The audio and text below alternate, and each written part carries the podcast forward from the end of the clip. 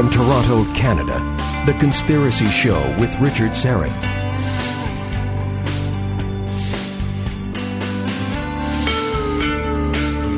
And welcome to the Audio Imaginarium. Come on in, weary traveler. Hang your cloak on a peg, grab a stool, and come gather around the fire. There are stories to be told, and you are among friends. Carlos Cagina is my technical producer. Ryan White is my live stream producer. Tonight marks the 12th anniversary of this radio program. Sunday, August the 16th, 2009, we launched The Conspiracy Show. Not a lot of radio stations would stick with a radio program like this, particularly in these times that we live in. Before we get rolling, a quick shout out to a brand new Star Chamber level Patreon supporter, Dr. E. Lyle Gross. Thank you so much for your amazing support, Dr. Gross. Your generosity is truly appreciated.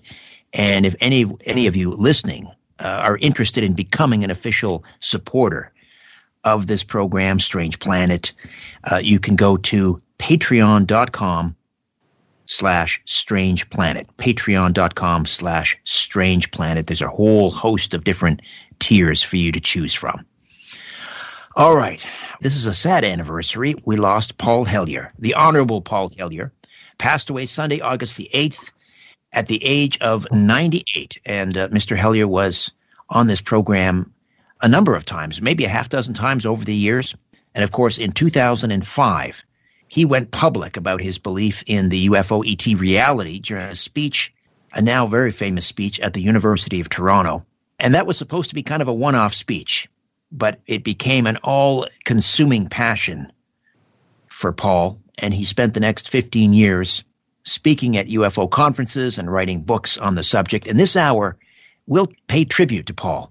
Victor Viggiani, the executive director of Zealand Communications and Zealand News Network, knew Paul very well. They traveled the country together. Victor was instrumental, of course, in convincing Mr. Hellyer to speak out in 2005.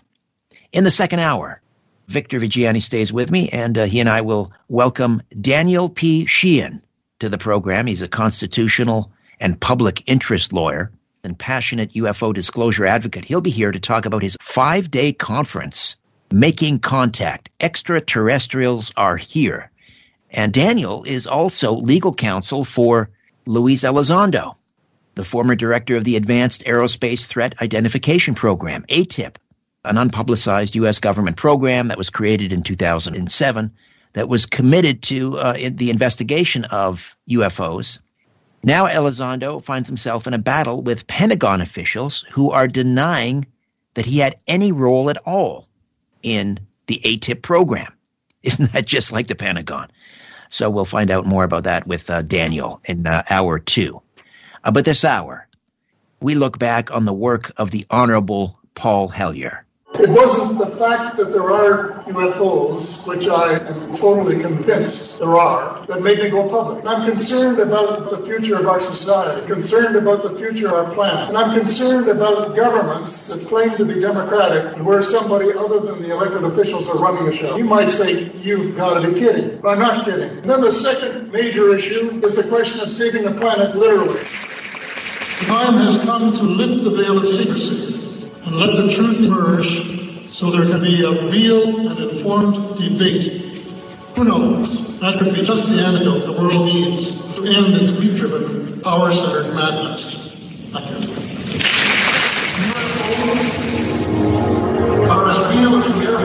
fly over your head. All right, there he is, uh, the late Honorable Paul Hellyer.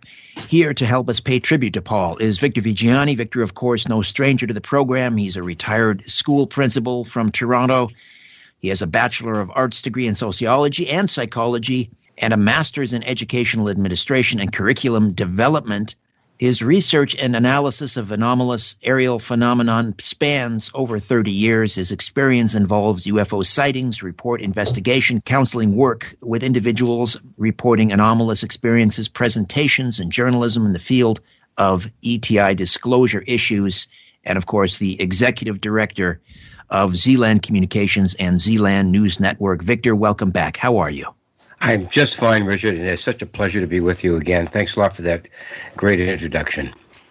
All right. Well, do you want to just share maybe a few details concerning Paul's uh, passing? And I know you attended his funeral, and uh, mm-hmm. you can tell us a little bit about that. what happened to Paul? I know he was getting up there, 98. He just celebrated, I think, his 98th birthday. Uh, That's right. What happened? He had a fall in July, didn't he? That's right. On uh, June 15th, I believe it was, uh, I was informed by his by his family representative that uh, Paul had a fall. Um, I'm not sure why. He lives in a condominium here in Toronto on the lakeshore, and he was for some reason in the the garage of the condominium, and he had a fall. And at that time, he somehow tripped either over a stair or whatever it was, and he hit his head, which caused a very very serious injury to his head, and there was some serious bleeding on his brain. And from that point, uh, he was taken to the hospital and he was uh, monitored for actually about two or three weeks after.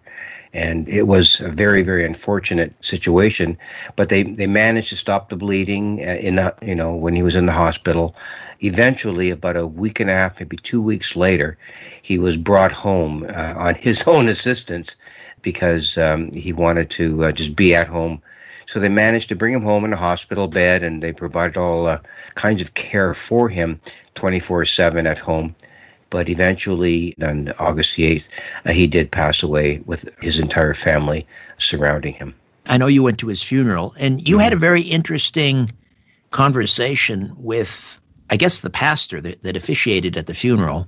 Uh, mm-hmm. Uh, can, can you share those details with us? Yeah, what happened was we went to the funeral, and it was a bright, sunny day outside the church. We sat in the church and there's some organ play, and uh, through the whole thing, uh, several people spoke. There was some organ music and uh, several readings, but at some point, about uh, halfway through, Reverend uh, Malcolm Sinclair gave the eulogy for Paul. And uh, as eulogies generally go, you know, you hear all kinds of you know great things about the uh, about the deceased and and how uh, Reverend Sinclair knew Paul. They'd gone to lunch several times together, and it, it seemed to me that those two were became very very close. Uh, as indicated by the number of lunches they went to. But during the whole eulogy, which was totally unexpected to me, uh, Richard, uh, the Reverend mentioned that Paul amidst all of the other political situations that he was involved in over his life, you know, being Prime Minister of Defense and Deputy Prime Minister and all the other kind of um, things that he was involved in, the minister actually mentioned the extraterrestrial issue that Paul was involved in from 2005 and onward to this day. And uh, that sort of caught me off guard and after the whole ceremony was finished, there was some beautiful organ music, and we moved out of the church, and they sort of gathered on the lawn in front of the church. I made my way to the Reverend. I asked him, I said, My goodness, I was absolutely fascinated by the fact that, that you felt it necessary to mention that Paul was involved with, you know, UFOs and extraterrestrials, and you actually brought it up at the eulogy. My goodness, how did that happen?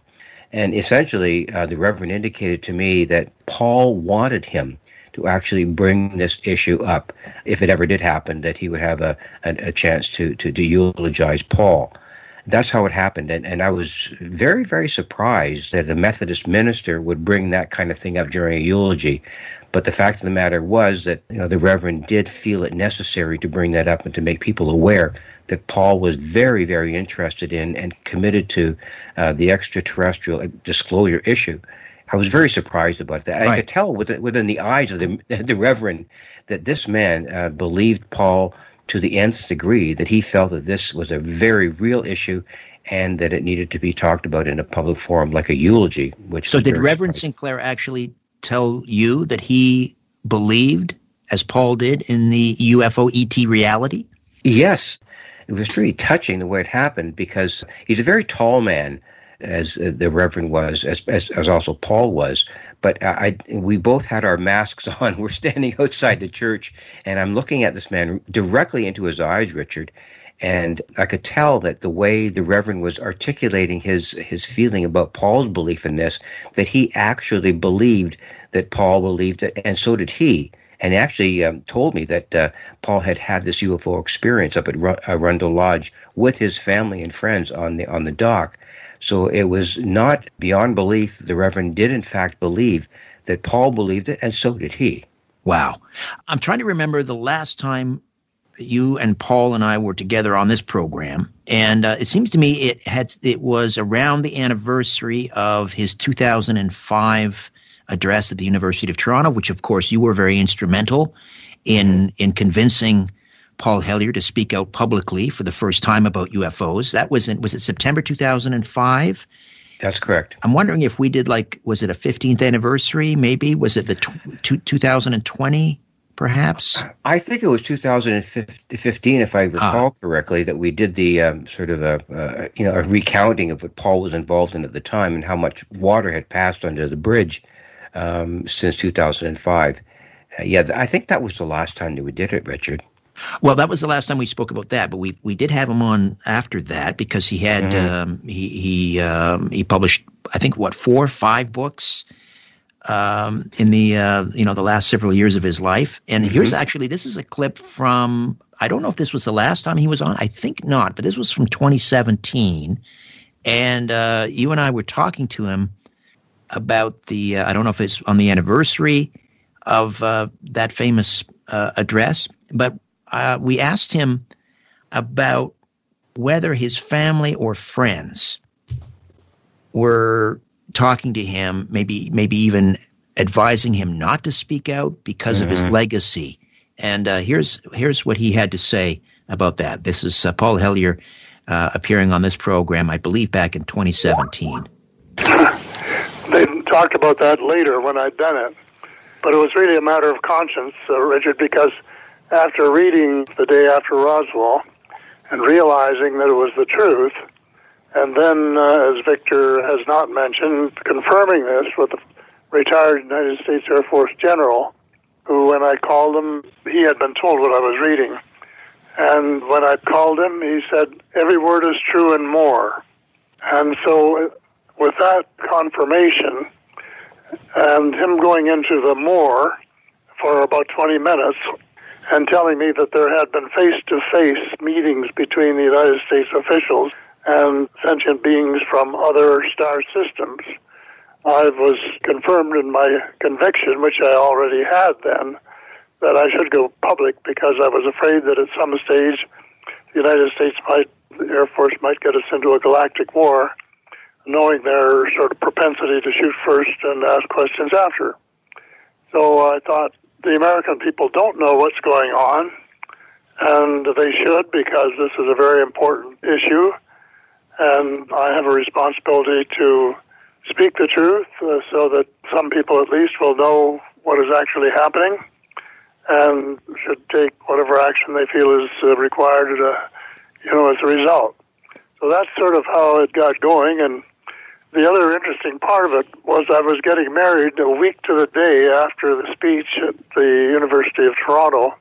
So I phoned my fiance, who was the widow of my best friend ever, you know, who I'd known for 30 or 40 years, and told her about it. And she was not wildly enthusiastic, but she said, if you feel it's important in the public interest, go ahead and do it.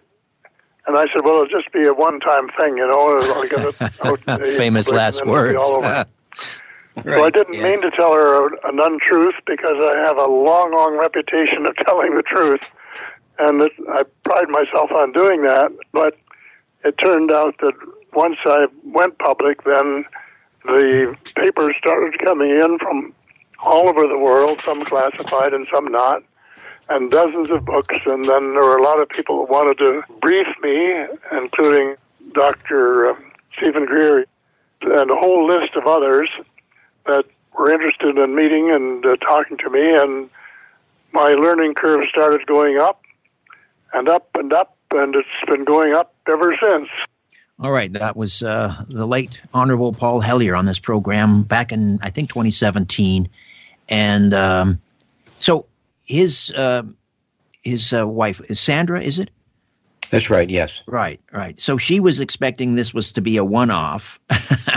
um, did you ever have conversations with Sandra about you know how that one-off turned into really the a, a passion and obsession for Paul for the rest of his days?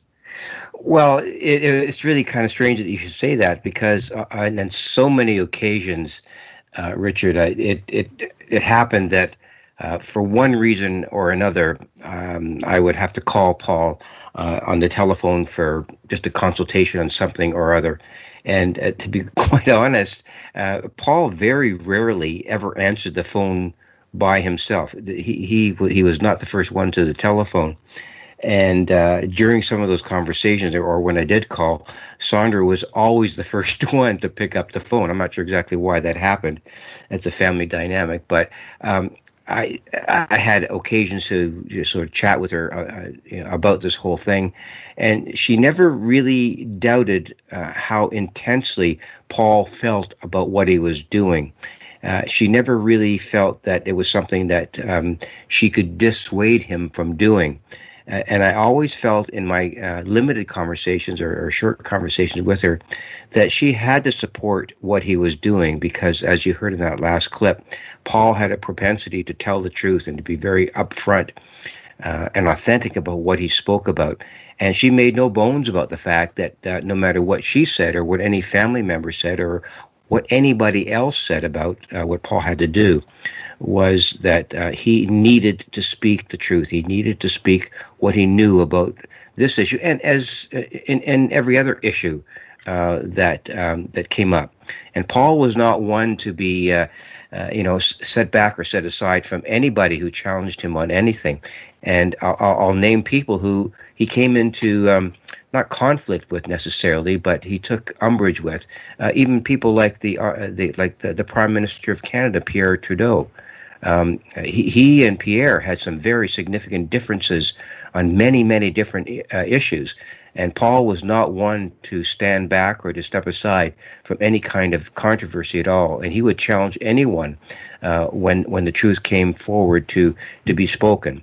So in, in essence, Sandra stood by that with Paul, and she knew that no matter what she did or said, and even any family members, that Paul was going to speak what he needed to say about this this issue and any other issue. So, yes, she was very instrumental in supporting him and uh, articulating to me that this is something that Paul was driven to talk about. So, yes, uh, in answer to your question, she was very fully supportive, maybe reluctant at the beginning, right. but eventually realized this is something she had to do uh, with, with, with to support Paul. In other words, she never said, "You, Victor, you're the one who dragged well, him into this." well, no, actually, she never did it. It's great that you should mention that. Uh, Paul, on a number of occasions, we would when we would do interviews or uh, we were on, uh, you know, some sort of uh, you know tour. We did our cross Canada tour with him modern knowledge tool tour. He he he went out of his way occasionally to to say that Victor Viggiani was the one who got me into this, and my goodness, how come this happened? Yeah, so he did blame me, uh, sort of tongue in cheek, uh, with the whole eventuality as to what he he got himself into on uh, September twenty seventh, uh, two thousand and five, at the University of Toronto. Yeah, he did do that. All right, we'll take a quick time out, come back, and continue our uh, tribute to the late Honorable Paul Hellyer. Victor Viggiani from Zealand News Network and Zealand Communications stays with us. Just a reminder coming up in the second hour, Daniel P. Sheehan will be here to talk about his uh, five day conference called Making Contact. Stay with us. The truth is not out there, it's right here the Conspiracy Show with Richard Syrett. All right. Uh, Victor Viggiani stays with us, Zealand News Network, Zealand Communications, and we're paying tribute to the late Paul Hellyer, who passed away one week ago at the age of 98. And uh, we were talking about that famous speech that you were instrumental, you know, in convincing Paul Hellyer to, to speak out publicly for the first time. Mm. And at that point, he became the highest-ranking uh, G8 I guess, government official or former government government official to actually speak out about uh, UFOs. That's historical, and um, you know, you had a major, major part in that, Victor. Now, we uh, back in 2017, we also talked to Paul not only about you know his legacy and whether his family and friends were comfortable with him speaking out. We also talked about what really got the ball rolling for him. I mean, I know he had a UFO sighting, but he mm-hmm. was somewhat skeptical. And then, of course he read a book, uh, The Day After Roswell by Colonel uh, Corso. And um, here's a we, we asked him about uh, you know whether he how he came to read the book and whether he believed it at first. Here's how that sounded back in uh, 2017. Here once again, Paul Hellyer. It's interesting because if I'm remembering correctly, an earlier conversation that, that we had, this started off as kind of just some summer reading. You were taking some books up to the cottage. Someone said, "Here, read this one too." It was Pierre Junot who Right. sent me the book. Right. And this was after he had been trying for two years to get me interested. And when he sent me this, I thought I have it would make good summer reading. Right. Right. I couldn't find it when I wanted to take it up in 2004, so I had to read The Life of Pi, which uh, I found quite entertaining, and I didn't know until near the end that it was fiction. But this one was different. And in 2005, I was looking for another book, couldn't find it, and there, staring me in the face, was a day after Roswell, and so I took that, and that was uh, the beginning of this uh, long journey. Right. I mean, it really changed the trajectory of your life. When you're reading Corso's book, The Day After Roswell, does it hit you immediately as credible, or are you reserving judgment until you can call some of your contacts in the U.S. for verification? No, it didn't take long for me to realize that it was credible because I recognized the names of the generals, most of them, and many of the air bases, and I was familiar with those from my time in the uh, Department of National Defense. So I it would it had the tenor of a true story from the time I really got into it. All right, there's uh, Paul Hellyer speaking on this program back in 2017 about the day after Roswell. Uh, Victor, you uh, you had lunch, many lunches with with Paul Hellyer. Um, what, what, uh, did you ever talk about anything other than UFOs, or was it all consuming for him? Um, yeah, that's a good point. Um, I, I, you know, during our, our many you know, lunches together, uh, both on, you know, I, you know, meeting informally with him, talking on the phone, but sitting face to face with him at lunches that we had, um, there were other issues that came forward. I know he was not someone who was was was reticent about talking about other things with respect to, you know, government secrecy and um, the, the the way in which governments tended to avoid any kind of um, discussion about this, and that, that's something that confirmed uh, his belief that um, governments were either hiding something or that they were very, very highly reluctant to talk about the UFO issue, and that's something that really bothered him. That, uh, in addition to some economic uh, issues that he was very involved in too, with respect to the economic uh, reform that he was involved in, th- there were. These things were something that really got under Paul's skin, and you could tell that uh, when he began talking about any of these issues, that it bothered him. It had bothered him that uh, governments that were elected by the people and for the people would be reticent to t- uh, talk about these kinds of things, and not only reticent, but proactively keeping these things secret. And that is something that I learned about Paul that he was extremely upset about, extremely um, concerned about that, that governments that were elected by by people would that would that uh, they'd keep these kinds of things from them. And this is something that motivated Paul very, very strongly in all of our discussions. That he um, he he went out of his way to always talk about the fact that governments were there for the people, or was were supposed to be there for the people. But uh, in in these kinds of incidences that uh, were of intense and major concern uh, to people, that governments chose to deny the fact that certain things were going on. And this is something that Paul very, very strongly opposed.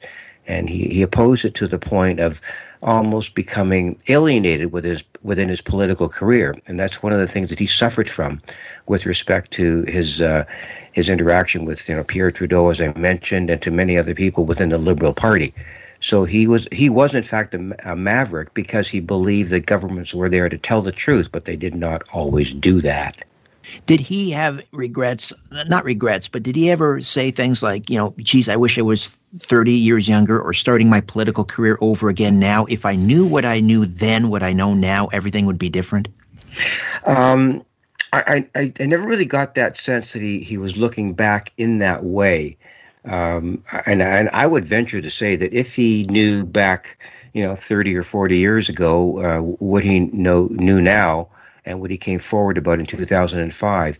If he'd have known that um, then, I'm I'm convinced that he would have indeed stepped forward to to bring this to bring this up because, as a matter of fact, uh, this is some, a point of interest that in the uh, the library and and uh, Archives Canada there are letters, and this is really going to be uh, very strange to understand, but there are letters written uh, by Paul Hellyer uh, in response to citizens about the UFO issue uh, people would write letters to, uh, to to him as a minister of defense back then, and ask Mr. Hellyer whether or not these UFOs were real. And I have a couple of letters, two specific ones. There were memos in the in the Library and Archives Canada, and Mr. Hellyer at that time uh, toed the party line and said, "No, there's nothing to these things. We have no evidence about things, and there's nothing that's come across my desk that would prove that these these UFO or, or flying saucers or whatever they they called them back at that time were real." And um, know, I brought this to the attention of Paul, and he he back then that's what he he knew. He didn't feel that as a fervent belief. He just did not know that these things were in fact as real as they were at the time.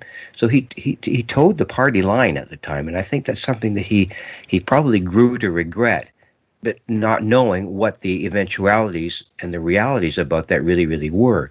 So it was something that I know that he regretted, and if he, I think if he had to do it all over again, and he knew uh, then what he knew now, uh, he would definitely be someone who would come forward with the evidence about what uh, NORAD uh, knew or what the, the Royal Canadian Air Force knew at the time. So yes, uh, it, my my sense would be that he would have stood up very very frankly about this issue. But then again, the evidence was not as forceful then for him as right. it was when he came forward in 2005. But can you imagine if, again, he was 30, 40 years younger Mm-hmm. He had he was still Minister of Defense, and he he read Corso's book the day after Roswell. Uh, how and, and, again as Minister of Defense, how that could have changed history. Absolutely uh, unimaginable. Um, now I want to I want to play another clip here. This is mm-hmm. uh, so after he reads Corso's book, uh, he calls one of his I guess an old colleague who was a U.S. Army or a U.S. Air Force general to see what he could tell him about Corso's book. Let's have a listen. This is uh, Paul Hellyer back in 2017.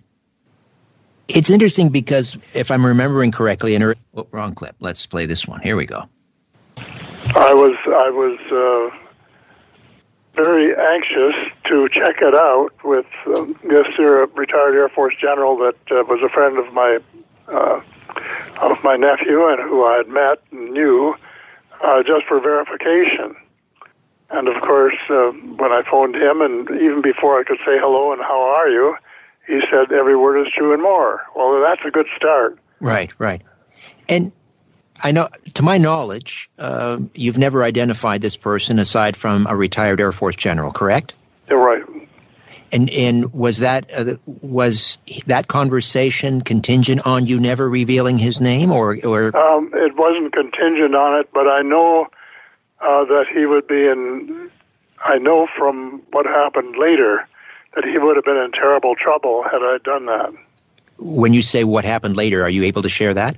No, well, there was a uh, one of the uh, officers that trailed me around for a year or two and uh, wanted me to say who it was because he was going to beat him up, and uh, so on. A, a, U.S. military official f- trailed yeah. you for a, a, year, wanting his name so that he could go and and absolutely beat him up. And the CIA phoned me too, and uh, Paula Harris managed to uh, somehow divert that one. Did they ever threaten you directly, Paul? Um, not directly, no. No although they've they tried to they've tried to feed me disinformation several times so that I would repeat something that they had given me that they knew they could then show was only part truth or whatever in an effort to discredit me. They tried to do that several times, but I being an old farm boy and knowing the difference between wheat and chaff, I managed to avoid being sucked into any of those uh, situations. All right. We'll, uh, Victor, we'll take a quick time out. When we come back, let's uh, circle back and, uh, and I hate that phrase. Why did I use it? it's circle back. It must be banished. Anyway, we'll, uh, we'll talk about uh, what we just heard. Uh, Paul Hellyer being trailed by a, um, a shadowy figure from the military industrial complex and then fed disinformation by the CIA. We'll pick up on that with Victor Viggiani when we come back. Stay with us. And we're back with Victor Viggiani as we pay tribute to the late Paul Hellyer and uh, the clip that I played before the break. Paul talking about that conversation he had with an unnamed U.S. Air Force general, telling him everything he read in Corso's book the day after Roswell was true, everything and more.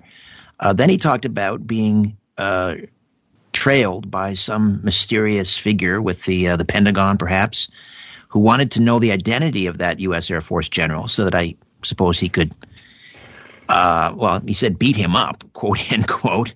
he talked about Paula Harris, UFO journalist, photographer, Paula Harris, getting him out of that situation. Do you know anything about that? What did Paula Harris do? Well, I know that uh, I don't know anything specifically about what Paula did, but I know that with Paula's contacts, uh, she managed to um, I guess, highlight the fact that Paul could have been and was in fact being uh, quote unquote followed by that.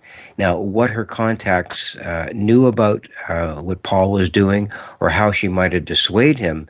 Uh, that contact, uh, I, I really don't have any specific information about that, Richard. To be really honest with you, did he ever talk to you in, in any more detail about being trailed by this individual? I mean, who does that? They they want to they want to find out the identity of this person mm-hmm. so they can go and quote unquote beat them up. Well, it, I know for a fact that um, at one point. Uh, during our conversations, um, Paul and I did did discuss, and he actually asked me. Um, I, and I, I don't have any specific time reference on this, but I think it was about a year or so after he came forward in 2005, um, it, it, appeared that Paul wanted to dig more deeply into this issue. And he asked me, um, uh, and I, I, remember specifically the phone conversation that we had. Um, he asked me, he said, Who are the people um, that, that I need to talk to about this? And one of the people that um, uh, th- that he mentioned and, and, that I mentioned was Shirley MacLaine. And um, that was one of the individuals who had, be- because she was had been on, um, uh, I guess it was Larry King live at one point, uh, and she and Larry King spoke about the whole UFO issue and he wanted to know more about what she knew about this. So uh, I, I, you know, I'm not sure if Paul had seen that episode of Larry, the Larry King Live, but I referenced uh, Shirley MacLaine. I said, "You may wish to speak with with Shirley MacLaine about this." And he literally he went down to uh, to California uh, in Los Angeles, and I know he did have uh, several meetings uh, with Shirley MacLaine about this about this issue. And uh, of course, as many of your your people are aware of, that uh, Shirley MacLaine had her own UFO kind of belief system, in addition to knowing about Dennis Kucinich uh, his experience with UFOs. And Dennis Kucinich did articulate that in one of the presidential election campaign interviews. Kucinich, uh, former uh, congressman, U.S. Uh, House of Representatives for, I believe it was Ohio. That's correct, yes. Right and he came forward and was roundly criticized for even articulating anything about that. So Paul had some very intense conversations uh, with Shirley MacLaine about her belief in this whole UFO issue and also about why Dennis Kucinich would have the courage to come forward in a presidential debate to actually talk about or at least articulate that he had had his own experience. So it was very clear to me that Paul was intent on going to the deepest ends of um, of his, uh, I guess, search about um, who in a in a in a priority kind of either celebrities or other politicians who would want to articulate this. And so Paul was intent on digging very very deeply into this. And uh, it, was something that I know that uh, Shirley MacLaine was very, very intense about And with respect to him being followed by, or at least, you know, um, inadvertently intimidated by the CIA, I would have absolutely no doubt in my mind that people like Shirley MacLaine, Dennis Kucinich, and Paul Hellyer were looked at very, very intensely about what they believed and how they wanted to come forward about this publicly. So I have no doubt in my mind that, that what Paul talked about and being followed by certain individual certain individuals was in fact very, very true and very authentic. We just got a couple of minutes here before we roll into the break. When we come back, we'll play more of um, our interview with Paul, and uh, he talks more about what was discussed with that U.S. Air Force general. Mm-hmm. Um, but just briefly, I know his first book, Light at the End of the Tunnel, mm-hmm. or his first book in, in, in, terms of this this field, this right. subject matter. Uh, he had you read that manuscript. Tell me about it.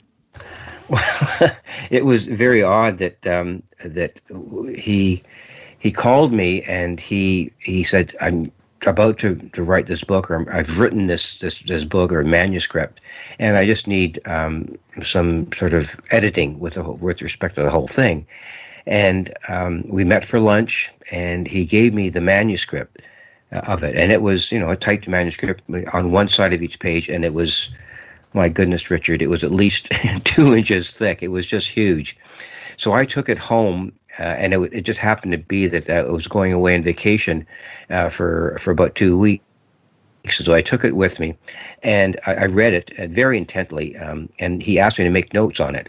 And there was so much in this book, not just about the UFO issue, but with respect to his intense involvement with meeting with other uh, foreign uh, foreign leaders, foreign uh, you know uh, defense ministers of his of his own parallel uh, kind of political situation and other people that he had been involved in.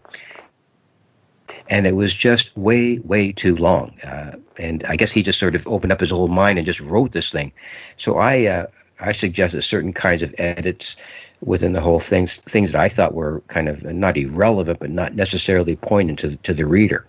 And uh, he edited that down, and um, it came out to be about one third of the size of what he what he actually put forward.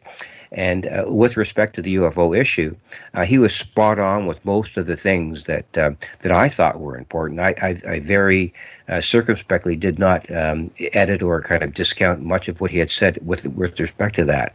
So factually speaking, he had everything down pat with respect to what he knew, who he had spoken to about this whole issue, and how he came to believe what he believed. So that part of the book was extremely well articulated and really didn't need that much um, editing.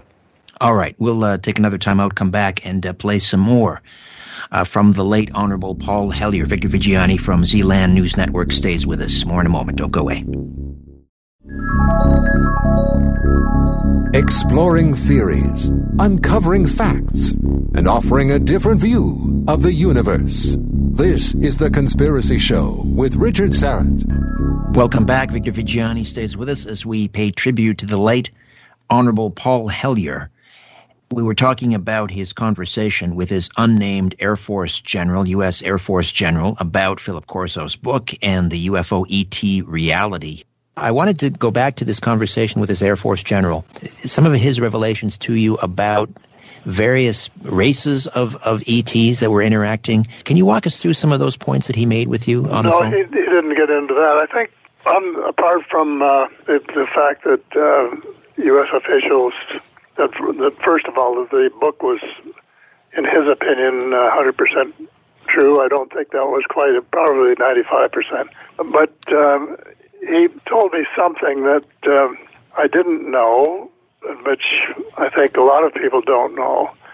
And that is that um, when you get into the argument of nothing travels faster than the speed of light, it isn't true.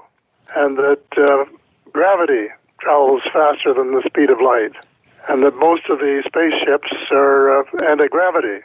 And there are other, you know, we don't get into wormholes and that sort of thing tonight, but uh, there are other means of speeding up travel through space that we just didn't know about and weren't in the books, of course, that we were taught uh, during school.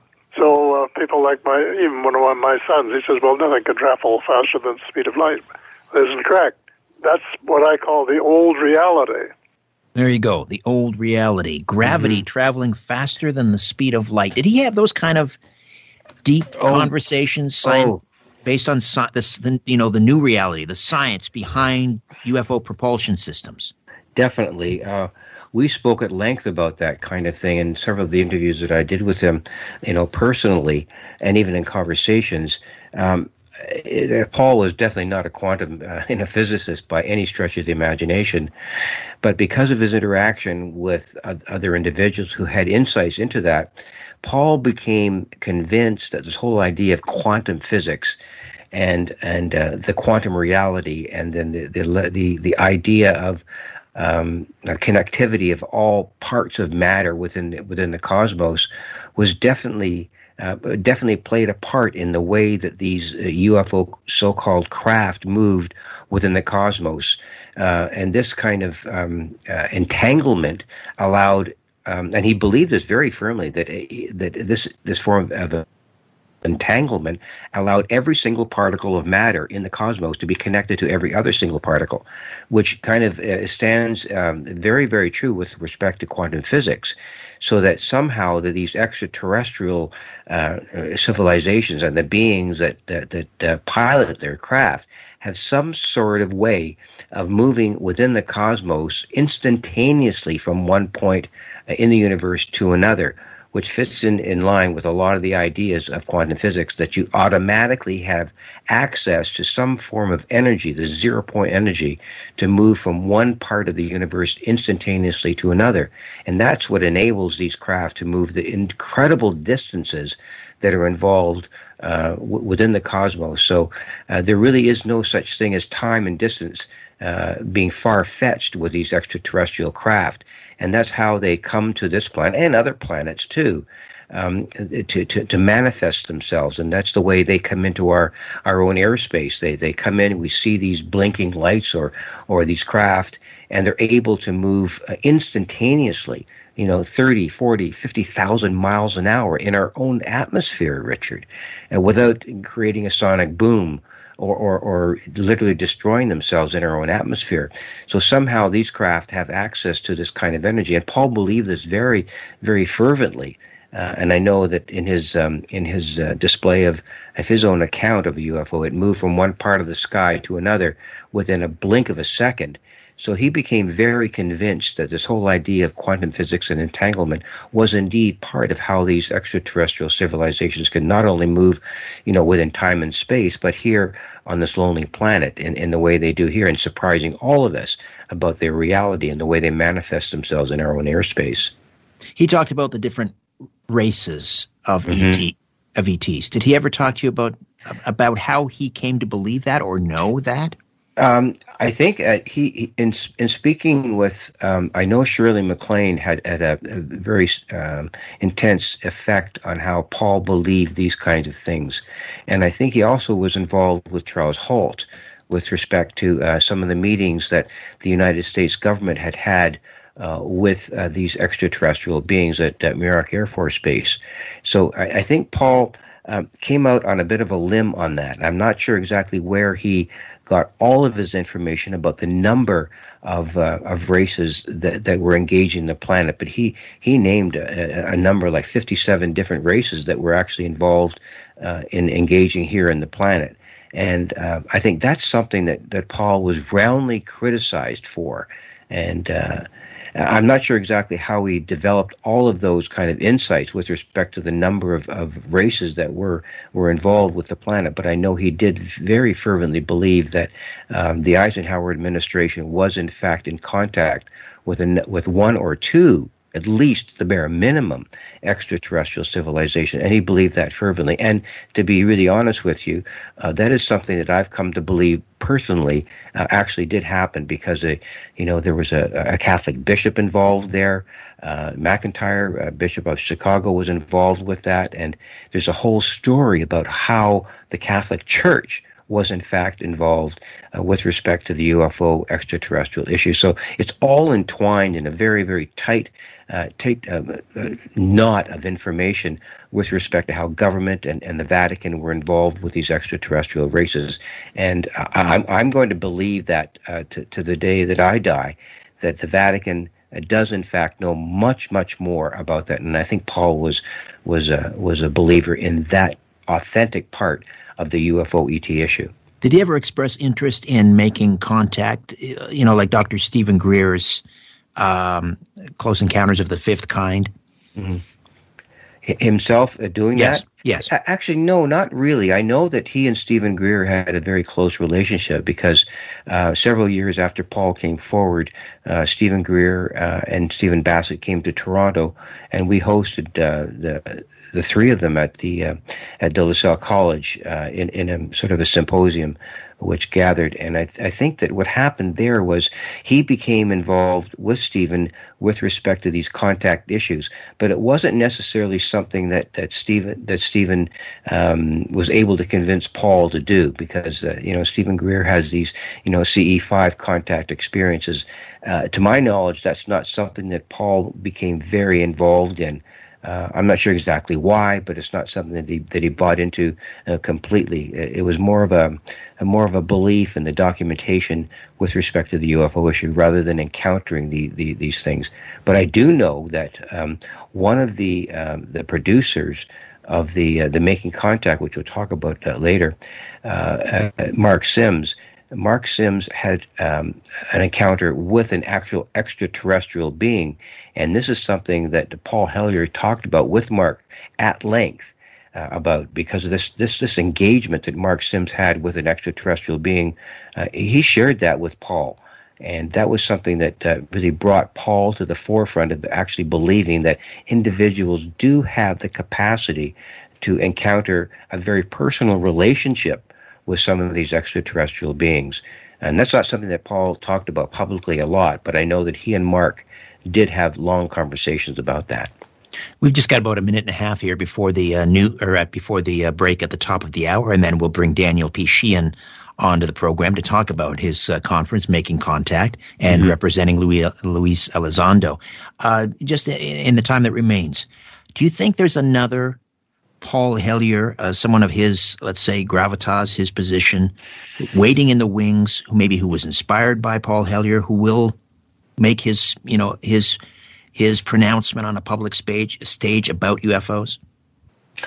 Uh, in a Canadian sense, or just yes. generally speaking? Yeah. Well, maybe generally. Generally, yeah. G- generally speaking, um, I'm going to go out on a limb, uh, Richard, and say something that uh, that will be controversial, and I know that uh, uh, with respect to politics and everything, but I am sensing that, or I do sense that anyone who does get involved in this issue, once they grab onto it uh, because of the either the political gravitas of it or the the intensity of it, uh, and they actually uh, commit themselves to the issue, have an issue themselves with this personally. And I'm going to say, and this is, you know, I can be criticized for this, and I'll, I'll stand out on a limb on it. But someone like Mark uh, Rubio, the uh, uh, the, the, senator who has come forward with the UAP issue in the Senate Intelligence Committee. I'm going to go out on a limb and say that Mark Rubio is not doing this uh, in terms of coming forward about, you know, the declaration of the UAP issue just on a political thing uh, standpoint. I believe that Mark Rubio, someone is someone who has had either uh, knows someone who has a belief in this or an experience, or he himself has had something. Okay. People, people do I'm going to leave it right there. Uh, okay. Victor. We're going to pick that up on the other side with uh, sure. Let, us do that. Mm-hmm. Victor Viggiani stays with me. Daniel P. Sheehan next, making contact. Stay with us.